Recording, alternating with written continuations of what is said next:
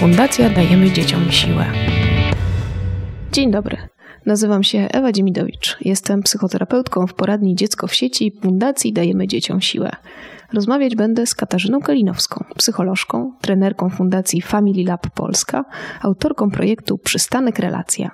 A porozmawiamy o tym, co to znaczy być przewodnikiem dziecka, dlaczego tak ważne jest, żeby rodzice umieli się zatrzymać oraz zatroszczyć o siebie i jaka jest ich rola w dbaniu o równowagę w tym, jak dzieci i młodzież korzystają z internetu. Gdy myślimy o problemie nadużywania nowych technologii przez dzieci i młodzież, najczęściej skupiamy się właśnie na nich. Zastanawiamy się, czy już mają problem, jakie zasady powinniśmy wprowadzić, żeby nie spędzały przed ekranami zbyt dużo czasu, jak dopilnować, żeby te ustalenia były przestrzegane. Chciałabym, żebyśmy popatrzyły na to zagadnienie z trochę innej perspektywy i porozmawiały o rodzicach. Kim są rodzice dzieci wpatrzonych w ekrany? Jakie są ich potrzeby? Cieszę się, że dzisiaj rozmawiamy o perspektywie rodziców rodzica i o potrzebach rodzica. Z tego powodu, że temat jakby korzystania z multimediów, nadmiarowego korzystania z multimediów, cokolwiek to znaczy, jest takim nośnym bardzo tematem i powoduje mnóstwo, mam poczucia e, lęku, jakichś obaw e, wśród rodziców i cała jakby praca w tym temacie, w tym obszarze skupia się właśnie na tym, żeby zaopiekować jakoś dziecko jego potrzeby. E, a mało jest takich działań, mam poczucie, które są skierowane typowo do, do rodziców typowo jakby zajmując się e, potrzebami rodziców, a rodzice bardzo często jakby są w tym temacie właśnie i zagubieni, i przestraszeni. E, no i nic dziwnego, skoro narracja e, w tym temacie bazuje głównie na, na jakimś lęku, na jakimś strachu, na jakichś twardych danych, straszących twardych danych. Jeśli myślę sobie o tych rodzicach współczesnych, o tych rodzicach, z którymi ja sama gdzieś się spotykam w swojej, w swojej pracy, to mam poczucie właśnie, że to jest E, że spotykam się z nimi w takim miejscu, w którym już trochę wiedzą, czego nie chcą w relacjach z dziećmi, e, jakiego rodzaju relacji z dziećmi nie chcą budować trochę mają pomysł na to, czego chcieliby więcej do tych relacji zapraszać.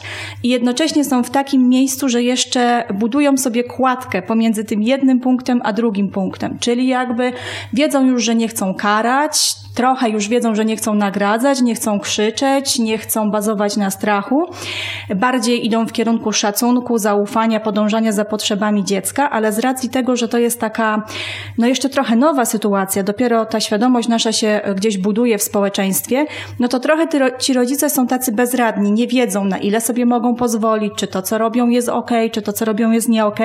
Mają gdzieś trochę mało zaufania do swoich rodzicielskich kompetencji, do swojej intuicji i łatwo gdzieś im się jest pogubić w gąszczu takich e, różnego rodzaju porad, poradników, głosów, mm, głosów ekspertów, też presji mm, wywieranej przez, przez społeczeństwo, tudzież przez, przez innych rodziców, a mam poczucie, że gdzieś te, to, co by wsparło tych rodziców, to co by najbardziej gdzieś ich wsparło, to jest taka mm, raz, że zaufanie do tych swoich kompetencji, ale dwa, też taka wioska wsparcia, w której mogliby jakby mm, odbudowywać swoje zasoby, w której mogliby czuć się widziani, słyszani ze swoimi trudnościami, w której mogliby poświętować różne rzeczy, opłakać różne, mm, różne trudności, w której mogliby się po prostu wzmocnić. Taka wioska wsparcia to bliscy ludzie, rodzina, specjaliści?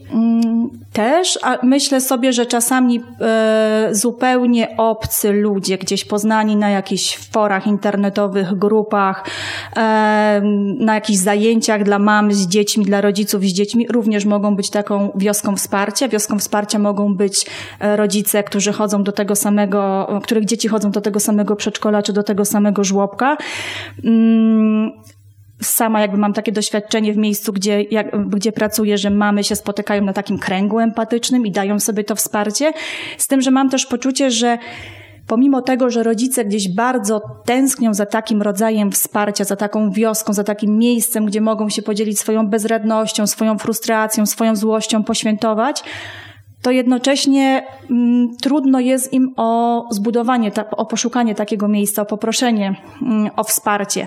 E, trudno jest im się dzielić gdzieś swoimi trudnościami, swoimi wyzwaniami i w momencie, kiedy już naprawdę e, mają wszystkiego pod korek i gdzieś anonimowo na jakiejś grupie, na, na jakichś forach internetowych podzielą się, że już nie daje rady, nie wytrzymuje, albo przeczytają, że inna mama czy inny tata dzielą się taką informacją, to wtedy jest moment takiego uff, inni też tak mają, inni też bywają w tych miejscach, w których ja bywam, inni też nie wiedzą, e, na ile pozwalać dziecku korzystać z tych multimediów, z ekranów, e, z telefonu. Inni rodzice też się czują bezradni, kiedy ich dziecko e, za długo siedzi przed telefonem, też nie mają pojęcia, co zrobić. Rzeczywiście potrzebne jest takie odczarowanie idealnego rodzicielstwa. Przekonania, że musimy wszystko wiedzieć i wszystko powinno nam wychodzić, bo inaczej coś jest z nami albo z naszymi dziećmi nie tak. Porozmawiajmy teraz chwilę o przewodnictwie. Czy możesz opowiedzieć, co to znaczy być przewodnikiem swojego dziecka, w szczególności co to oznacza w świecie cyfrowym? Bliskim jest to e, pojęcie przywództwa, o którym gdzieś mówi Jesper Juhl. E, w tym przywództwie zawierają się między innymi takie wartości, takie cechy, jak bycie zorientowanym na dialog, na troskę o dziecko, bycie zainteresowanym światem tego dziecka, zapraszanie go również do swojego, do swojego świata, bycie empatycznym, bycie proaktywnym i bycie elastycznym. I to wszystko jakby e, wydaje się takie bardzo w kontrze do tego, co jest promowane gdzieś jeszcze cały czas w naszym, w naszym e, społeczeństwie. Chociażby to, że trzeba być konsekwentnym, że trzeba być jednomyślnym z partnerem, e, że trzeba trzymać się jakichś ściśle mm, ustalonych zasad, że nie ma co e, za bardzo podążać za dzieckiem, bo ono za chwilę wejdzie nam, wejdzie nam na głowę i sobie nie poradzimy, że to bycie w zaufaniu, w szacunku do dziecka to gdzieś przeczy tej idei bycia autorytetem dla swojego, mm, dla swojego dziecka, że o tym, że rodzic jest dobrym rodzicem, że jestem przewodnikiem, świadczy to, na ile moje dziecko mnie słucha. Wciąż panuje jakby takie przekonanie, a w momencie, kiedy moje dziecko jakby staje po swojej stronie, mówi o swoich potrzebach, mówi nie, no to się nagle, dla mnie to jest, mm, dla rodziców często jest takim, mm, takim przeświadczeniem, że mm, coś ze mną jest nie tak, że właśnie nie spełniam się jako rodzic, że moje dziecko nie współpracuje, nie I słucha. że mnie nie szanuje. Że mnie nie szanuje i z tego miejsca bardzo łatwo jest podejmować takie decyzje nawykowe, automatyczne, które często nam samym są znane z naszego własnego dzieciństwa, które powodują jeszcze więcej chaosu zamieszania w tej naszej relacji z dzieckiem. Trochę nas oddalają od tego dziecka. Pomiędzy mną a dzieckiem stoi jakiś, zaczyna być budowany jakiś taki mur nieporozumień, właśnie tych zasad. Przestajemy się nawzajem gdzieś widzieć. I z takiego miejsca trudno jest zaufać w to, że bycie y, uważnym na to, co mówi dziecko, obserwowanie samego tego dziecka, bez konieczności natychmiastowego gdzieś reagowania, wchodzenia w rolę sędziego, jakiegoś negocjatora, że to naprawdę wystarczy. Że my często mamy takie przekonanie jako rodzice, że my musimy już natychmiast zareagować, bo jeżeli nie zareagujemy, to świat się zawali i cały nasz trud wychowania dziecka mm, legnie w gruzach. Że to też świadczy o tym, że jesteśmy mm, niewydolnymi rodzicami, no bo tylko stoimy i obserwujemy. Mam takie poczucie, że kiedy brakuje tego elementu obserwacji dziecka, tego dania sobie czasu nawet na oddech, na zastanowienie się, co mi takiego robi to, co się dzieje teraz e, z dzieckiem, ze mną w tej relacji, e, jakby kiedy, kiedy braknie tego momentu zatrzymania, to my reagujemy, ale te nasze strategie, te wszystkie nasze pomysły, rozwiązania, co zrobić, to jest taka trochę loteria. Strzelamy na oślep zadziała albo nie zadziała i wkurzamy się, kiedy nie działa, frustrujemy się, kiedy nie działa, dociskamy śrubę dziecku jeszcze bardziej, myśląc, że okej, okay, nie działa, to znaczy, że muszę robić jeszcze więcej tego samego, bo wtedy dziecko w którymś momencie może zaskoczy. A to trochę nie o to chodzi. Ten moment tej obserwacji, tego oddechu, on powoduje, że my mamy czas, żeby tą e, naszą odpowiedź dopasować do tego, co nam pokazuje dziecko. Żeby też sprawdzić, czy ja w ogóle teraz chcę reagować? Bo może to jest moment, który nie wymaga gdzieś mojego komentarza. Myślę sobie tutaj, nie wiem, o tych konfliktach na przykład pomiędzy dziećmi, kiedy ja już ze swojego dorosłego filmu, ze swojej dorosłej perspektywy widzę, że tam się któremuś dzieje krzywda.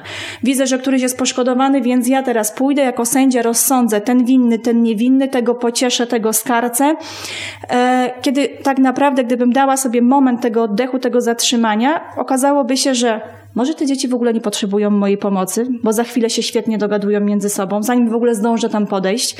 Może by się okazało, że to w ogóle nie jest e, sprawa konfliktu, tylko to jest forma jakiejś zabawy, jakiś sposób na ich, na ich kontakt, jakieś turlanki, przewracanki, że to w ogóle nie jest coś, co, co wymaga mojej, mojej reakcji, mojego komentarza. Tylko, że trudno jakby jest dać sobie ten moment zatrzymania, tego oddechu, bo my żyjemy w, no, w szalonych trochę czasach, kiedy ten czas po prostu pędzi, jest wszechobecna presja. Kiedy ja mówię rodzicom o tej, o tej pauzie, o tym zatrzymaniu, to często pierwsza reakcja jest taka, no ale, no ale jak to? No przecież no, na to nie, nie ma czasu. Jak ja teraz nie zareaguję, to już później będzie za późno. Z drugiej strony rodzice, którzy trafiają chociażby do nas, do poradni Dziecko w sieci, e, z dziećmi, które korzystają bardzo dużo z urządzeń ekranowych. E, często już jest to, to jest taki moment, kiedy dziecko rzeczywiście przed ekranem spędza wiele, wiele godzin. Czasem jest to 5-6 godzin dziennie, kiedy e, nie potrafi już sobie bez tego ekranu poradzić, czy też pojawiają się bardzo duże emocje, kiedy e, rodzic chce to w jakikolwiek sposób mm, ograniczyć. Więc też ta reakcja jest ważna i rozumiem mhm. to zagubienie rodziców, kiedy reagować, kiedy już jest ten moment, żeby reagować, a kiedy zostawić dziecko i pozwolić mu decydować e, o sobie. Czy masz może jakiś pomysł na to, co mogłabyś też rodzicom tutaj poradzić? Mhm. Cieszę się, że, że to padło, bo mam poczucie, że gdzieś e, wcześniej e, nie wybrzmiało w tym, co mówiłam, jakby, że ważne jest właśnie to, żeby szukać gdzieś tej równowagi pomiędzy tymi krańcami niereagowania, machnięcia ręką, a niech robi co chce, niech się zajmuje sobą, skoro lubi siedzieć w komputerze, to niech, to niech siedzi nawet i pół dnia, a pomiędzy takim krańcem, który jest taki sztywny, z zasadami, granie tylko w soboty, tylko od 10 do 11.30, e, tylko na naukę i kompletnie na przykład żadnych, żadnych gier. I pomiędzy tymi dwoma krańcami jakby ważne jest takie wyważenie tego miejsca, w którym okej, okay, i mi jest z tym komfortowo i widzę, że mojemu dziecku też tej sytuacji jest komfortowo, że sprzyja to jego rozwojowi, że to nie jest nadmiarowe i teraz to nadmiarowe to w każdej rodzinie mam poczucie, że będzie oznaczało troszeczkę coś innego. Bo dla jednej rodziny nadmiarowe będzie i dla jednego dziecka będzie godzina ciągiem na przykład, a dla innego dwie godziny będzie ok. I jakby bardziej niż na jakimś wyznaczaniu sztywnych zasad, to skupiłabym się na tym, żeby sprawdzić w ogóle, jak to jest w naszej rodzinie, jak cała nasza rodzina korzysta z multimediów, nie tylko dziecko. Bo mam takie poczucie, że często jest taki obrazek pod tytułem dziecko gra na komputerze, na telefonie, podchodzi mama, podchodzi tata, mówi e, przestań już grać na tym telefonie, za dużo grasz, zajmij się czymś innym. No i tu jest kropka. No i dziecko trochę zostaje z takim czymś. Okej, okay, wiem czego mam nie robić, mam nie grać, ale nie mam nic w zamian. I dziecko kończy to granie i idzie na przykład do, do rodziców i widzi mamę, która skroluje Facebooka, widzi tatę, który kończy coś na komputerze no i nagle jest taki trochę dysonans, no ja mam nie grać, ja mam nie używać, rodzice siedzą w telefonie, w komputerze, mam coś porobić, no ale co mam porobić? I proponuję mamie, tacie, no to nie wiem, pograjmy w coś, zróbmy coś, e, poczekaj tylko dokończę, poczekaj tylko sprawdzę, jeszcze odpiszę na dwa maile. Jakby to nie jest przy, przypadek tak kompletnie z głowy wzięty, to jest, to jest dokładnie przypadek e, mój, mój osobisty. Sama wiem, jak łatwo jest w to wpaść, zwłaszcza jeżeli dużą część pracy wykonuje się online, kiedy korzyst- narzędziem pracy jest telefon i komputer, kiedy moje własne osobiste dziecko przychodzi, mamo, pograjmy i ja jej właśnie w ten sposób odpowiadam. I to jest taki moment otrzeźwienia, okej, okay, co ja teraz chcę z tym zrobić? Bo mogę chodzić i zabraniać dziecku zabierać telefon i mówić, że już dość, nagrałaś się dzisiaj, tylko jeżeli ja nie dam dziecku alternatywy, co w tym momencie e, my możemy razem wspólnie porobić, no to ryzyko, że dziecko sięgnie za chwilę po ten telefon i po, czy po ten komputer jest dużo, dużo większe. E, często to właśnie my, dorośli, jesteśmy cyfrowo rozproszeni i sami sięgamy po telefon, czy też spędzamy bardzo dużo czasu z ekranami. Czy my faktycznie zdajemy sobie sprawę, jak to wpływa na relacje z naszymi dziećmi? Co one czują, kiedy widzą e, rodzica, który mówi zaraz, zaraz, nie teraz, albo odpowiada coś w taki nieobecny sposób? Jak one się z tym czują i jak to na nie wpływa, jak to wpływa w ogóle na relacje w rodzinie? Ja mam poczucie, że tutaj pomocne może być e, jakby przełożenie sobie tego trochę na relacje z dorosłymi, czyli zastanowienie się, co mi samej, mi dorosłej e, robi się we mnie, robi się w relacjach między mną, na przykład moim mężem, czy między koleżanką, z którą rozmawiam, a która na przykład e, przez pół rozmowy siedzi wpatrzona w telefon albo nerwowo co chwila na telefon zerka.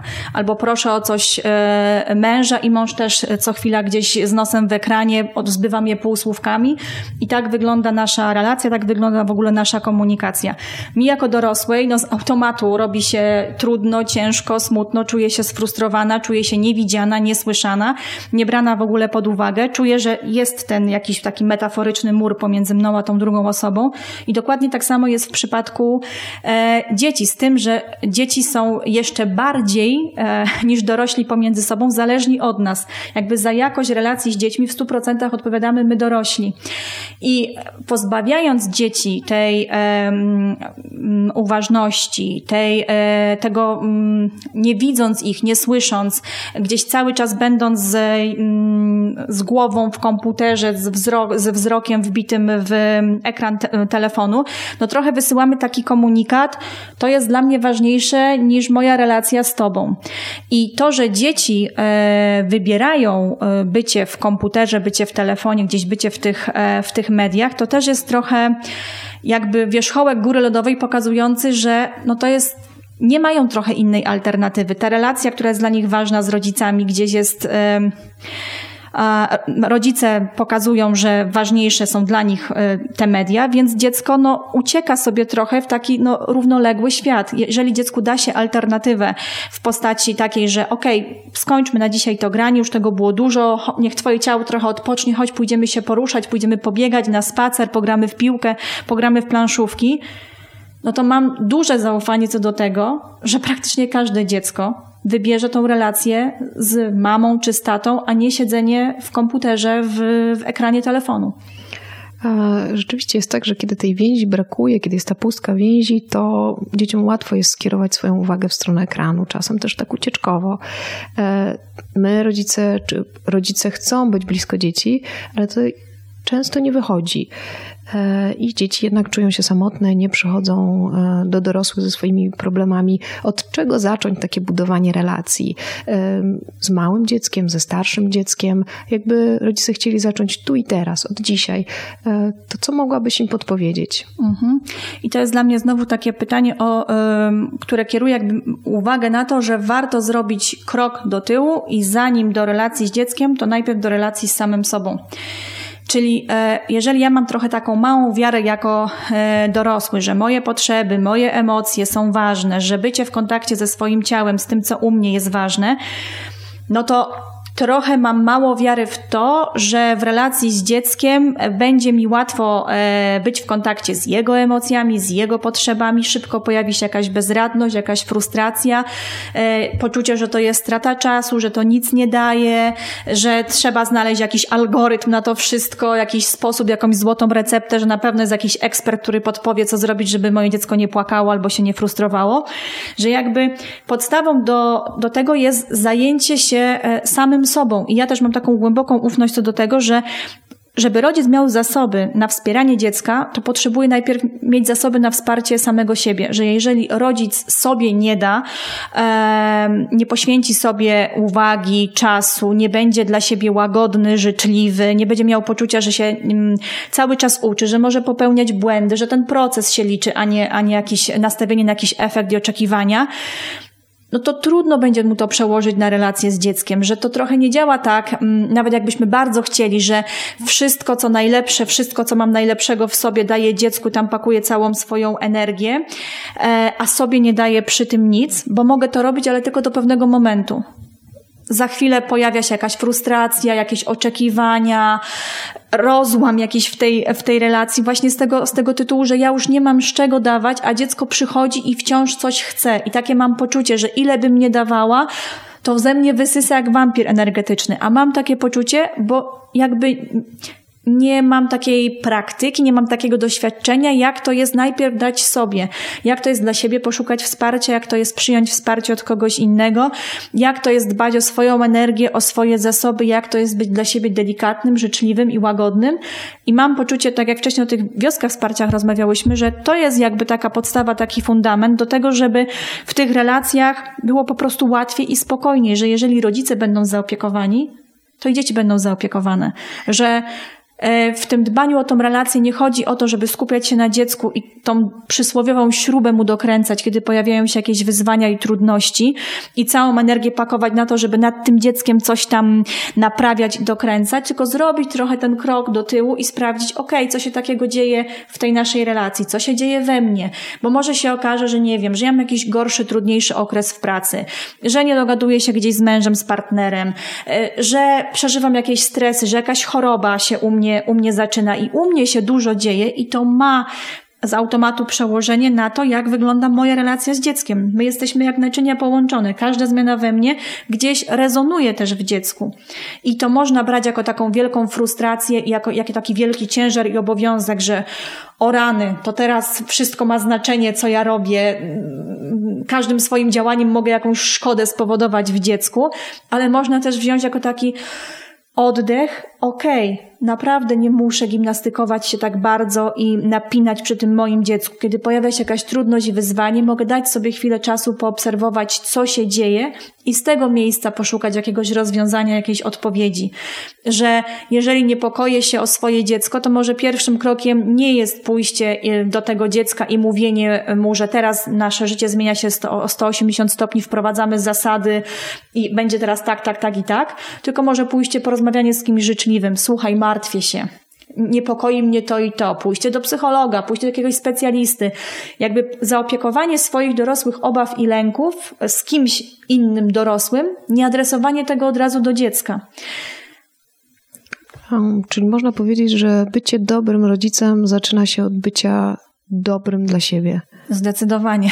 Mam takie, mam takie i poczucie, i też takie doświadczenie e, w pracy z rodzicami, ale też w swoim własnym prywatnym życiu, że te, mogę taką grubą kreską wskazać jakiś taki moment w życiu swojej rodziny, kiedy naprawdę bardzo mocno skupiałam się na swoim dziecku, na tym, żeby jakoś je naprawić, żeby doskoczyło do moich oczekiwań, żeby było jakieś, bardziej, mniej, bo zawsze była albo za intensywna w jakimś obszarze, albo mogłaby jakoś się nadgonić w innym obszarze.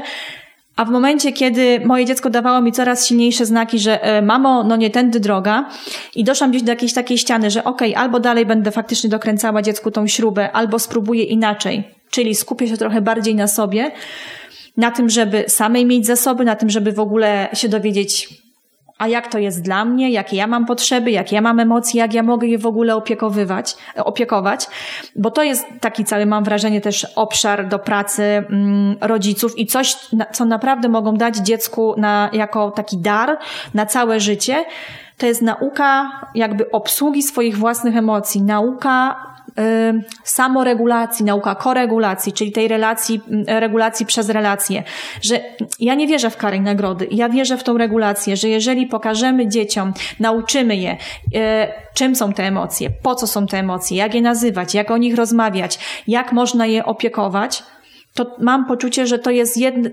naprawdę jeden z cenniejszych lekcji, z cenniejszych darów, w jakie wyposażymy dziecko e, na całe przyszłe życie.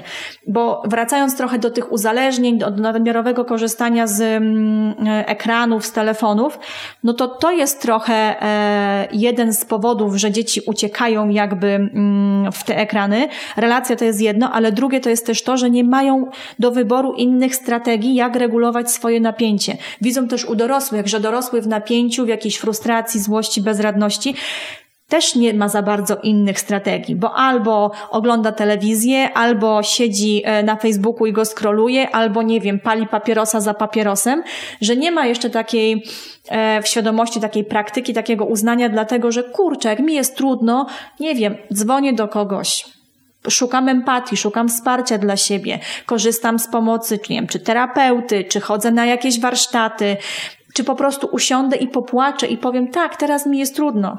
I to jest okej, okay, że ja płaczę, potrzebuję tego. Dziecko, które widzi rodzica, który jakby ma zgodę dla, dla wszystkich swoich emocji, dla frustracji, dla złości, dla bezradności, dla tych wszystkich, które określane są mianem trudnych. Ale jednocześnie nie wyraża ich do dziecka, tylko tak. sam mhm. się nimi opiekuje, Dokład... nazywa. Dokładnie tak, dokładnie. Jeżeli widzi, ma taki obrazek, no to dziecko uczy się, że okej, okay, to jest w porządku mieć emocje. Te emocje są ważną informacją o moich potrzebach, o tym, co się u mnie dzieje i ja widzę, że można je jakby opiekować na różne sposoby. I tylko mam wrażenie, że to o to właśnie chodzi, żeby dziecku dodawać tych strategii, pokazywać, jak szeroka jest ta paleta, zamiast zabierać mu tą strategię, którą ma, w tym przypadku korzystanie, regulowanie napięcia przez, nie wiem, kontakt z komputerem, z telefonem i nie dawanie niczego w zamian, bo powiedzenie idź porobić coś innego, no to. To jest za mało. Trochę za mało. Czyli rodzic, rodzic, który jest przewodnikiem e, dziecka, ale przewodnikiem również w tym, e, w tym świecie cyfrowym, to między innymi taki rodzic, który pomaga radzić sobie z emocjami, pomaga te emocje regulować, widzi, jakie potrzeby zaspokajają nowe technologie czy urządzenia ekranowe e, i też szuka innych alternatyw zaspokajania tych potrzeb. Ale co jeszcze? Czy na przykład konieczne jest, bo to jest taka obawa rodziców, że oni powinni wiedzieć wszystko o tych nowych technologiach, o aplikacjach, o, e, o portalach, być na bieżąco. To jest dla nich e, czasem przerażające, że tego jest tak dużo i tak trudno jest być na bieżąco. Czy to jest rzeczywiście potrzebne? Mam poczucie, mam poczucie, że nie. E, moim zdaniem dużo większy sens ma to, że ja się zainteresuję tym światem dziecka. Podejdę, kiedy ono gra na telefonie, na komputerze, zapytam się, hej, pokażesz mi, co ty teraz grasz, co tam jest takiego dla ciebie ciekawego, że nie zostawiam tego dziecka sam na sam z tym telefonem e, czy z komputerem, tylko trochę e, jakby zbliżam się do jego świata, daję się zaprosić. Nie uznaję z tego znowu swojego dorosłego filmu, że ponieważ to nie ma sensu dla mnie, dla mnie to jest strata czasu, to ja teraz to zakomunikuję dziecku i e, stwierdzę, że po prostu tracisz czas, zająłbyś się czymś innym, zajęłabyś się czymś innym i jakby tu, tu postawię kropkę, że dużo sensowniejsze jest to, że ja na, po prostu, nie wiem, poznam nazwy nawet tych gier, w które gra moje dziecko. Zapytam się, co tam cię tak przyciąga, co, co ty lubisz w tej grze, czego nie lubisz w tej grze, z czym ci łatwo, z czym ci trudno, ale nawet czasem po prostu posiedzę obok obok dziecka, ramię w ramię, noga przy nodze, tak też się buduje więź, tak też się buduje mm, relacja. Tyle, że to też wymaga od nas takiego jakby no trochę świadomego wysiłku, bo dużo łatwiej jest właśnie uznać, że to jest głupie, to jest strata czasu, to nie ma sensu, pouczyłby się lepiej w tym czasie. Przecież dziecko siedząc przed komputerem marnotrawi energię i czas. Jakby nie widzimy w tym żadnych pozytywów, żadnych zasobów, żadnych korzyści mm, dla dziecka. No i będąc w takim miejscu, no trudno mieć ciekawość, otwartość tego, co w tym świecie dziecka się dzieje. Dużo pracujesz z rodzicami właśnie w kontekście budowania relacji, budowania relacji z dziećmi, ale też budowania relacji e, rodziców samych ze sobą. E, czy zauważasz coś takiego, co jest dla nich szczególnym wyzwaniem i co e, i od czego mogą zacząć, co mogą z tym zrobić? Mhm. Mam takie poczucie, może dlatego, że ostatnio jakoś tak dużo na, w, tym, w tym kawałku e, mam jakoś konsult, konsultacji z rodzicami, że trudne są jakby dwie rzeczy.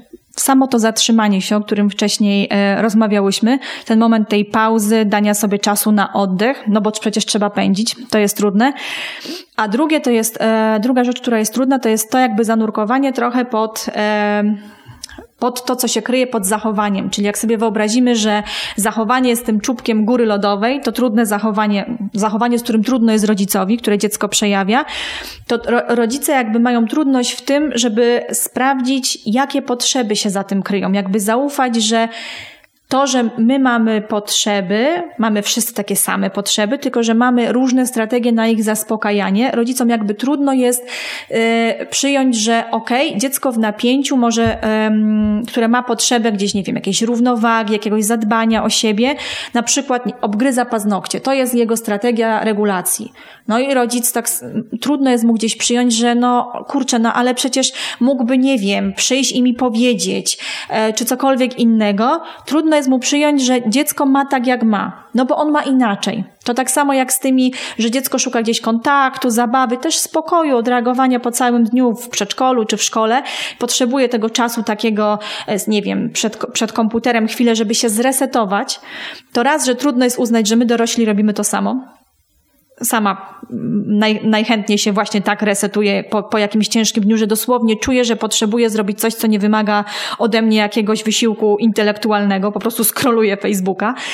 I więc nas to wkurza, że dzieci robią to, co my i trudno jest jakby przyjąć, że no one się w ten sposób też mogą e, regulować, tylko od razu włączają się nam m, mm, te gdzieś dorosłe filmy i te obawy, trochę wybieganie w przód, że jak on teraz, czy ona teraz siedzi i się reguluje 15, pół godziny przed e, ekranem telefonu, no to co będzie za 10, za 15 lat? To przecież spotkałam się też z takim e, twierdzeniem, że jakby no przecież no matury nie zda no przecież nie, przestanie się uczyć, wpadnie w jakieś złe towarzystwo, że łatwo jest nakręcać się w tych e, czarnych scenariuszach, kiedy my właśnie nie jesteśmy tu i teraz, tylko my już jesteśmy myślą 10-15 e, lat do przodu i jeszcze mamy gdzieś z tyłu głowy te wszystkie głosy e, straszące, te wszystkie statystyki, te wszystkie badania, ale patrzenie tylko przez filtr i przez pryzmat takich sytuacji na to, że dziecko moje teraz siedzi 15 minut, pół godziny przed komputerem ja mam w głowie to, że jak ja mu teraz nie zabronię, to dojdzie do tragedii, no to to jest taka droga, która powoduje, że ja nie widzę tego dziecka, nie widzę jego potrzeb, nawet nie widzę swojego, tego, co się we mnie dzieje, tylko ja z automatu chcę jakby pozbyć się tego napięcia, chcę szybko zareagować, chcę wprowadzić jakieś szybkie rozwiązania i mam takie poczucie, że zabraniając dziecku dostępu do tego telefonu czy do tego komputera, ja rozwiążę problem. Mówimy, moje dziecko jest uzależnione. Nie mówimy, moje dziecko nie wie, jak regulować swój stres czy napięcie. Ta narracja jest bardzo ważna, bo przecież zależnie od określenia szukamy zupełnie innych rozwiązań. Dokładnie tak i to jest, to jest bardzo ważne, co teraz e, padło, że to jest w ogóle inna narracja, a to, jakich my słów używamy, to jak my mówimy, to ma wpływ na to, w jakim my jesteśmy miejscu, w jakim my jesteśmy stanie, z jakiego miejsca my zaczynamy działać. Czymś innym, jak inaczej zachowujemy się, kiedy działamy z miejsca strachu i lęku, a zupełnie inaczej, kiedy bierzemy taki oddech, mamy taką większą lekkość, większe zaufanie, okej, okay, poradzimy sobie z tym. I nie musimy tego robić w przeciągu najbliższych 5-10 minut. Nie muszę mieć rozwiązania na wszystko już i teraz. Nie muszę mieć złotej recepty. Moje dziecko nie musi tu i teraz natychmiast um, przestać grać i być, e, być spokojne. Tylko to jest proces on może trochę potrwać i możemy w tym procesie mieć różne fazy i możemy próbować różnych rzeczy. Kiedy my podchodzimy do tego z taką otwartością, do takiego, jak do takiego trochę eksperymentu. I nie mam tu na myśli czegoś takiego, no jasne, ja teraz będę eksperymentować na dziecku, najlepiej machnąć ręką i, i, i czekać, co los przyniesie. To kompletnie nie o, taki, nie o takie miejsce mi chodzi. Tylko takie miejsce właśnie elastyczne, takiego sprawdzania. Okej, okay, widzę, że to nam się nie sprawdziło, to nie służy ani mi, ani mojemu dziecku, całej naszej rodzinie, to usiądźmy, pogadajmy. Może wymyślimy coś innego i zaprośmy do tego dziecko. Mhm. Jakby można korzystać też z mądrości dzieci, nie, nie brać tego całego ciężaru i tego monopolu na, na wiedzę, że tylko my to mamy, dorośli. Monopolu na wiedzę, że wiemy, co jest dla nich najlepsze. tak. E, czyli przestańmy pędzić, zacznijmy być, zatrzymajmy się, weźmy oddech e, też szukajmy potrzeb, które kryją się pod zachowaniami dzieci. Zdecydowanie. Dziękuję bardzo. Dzięki.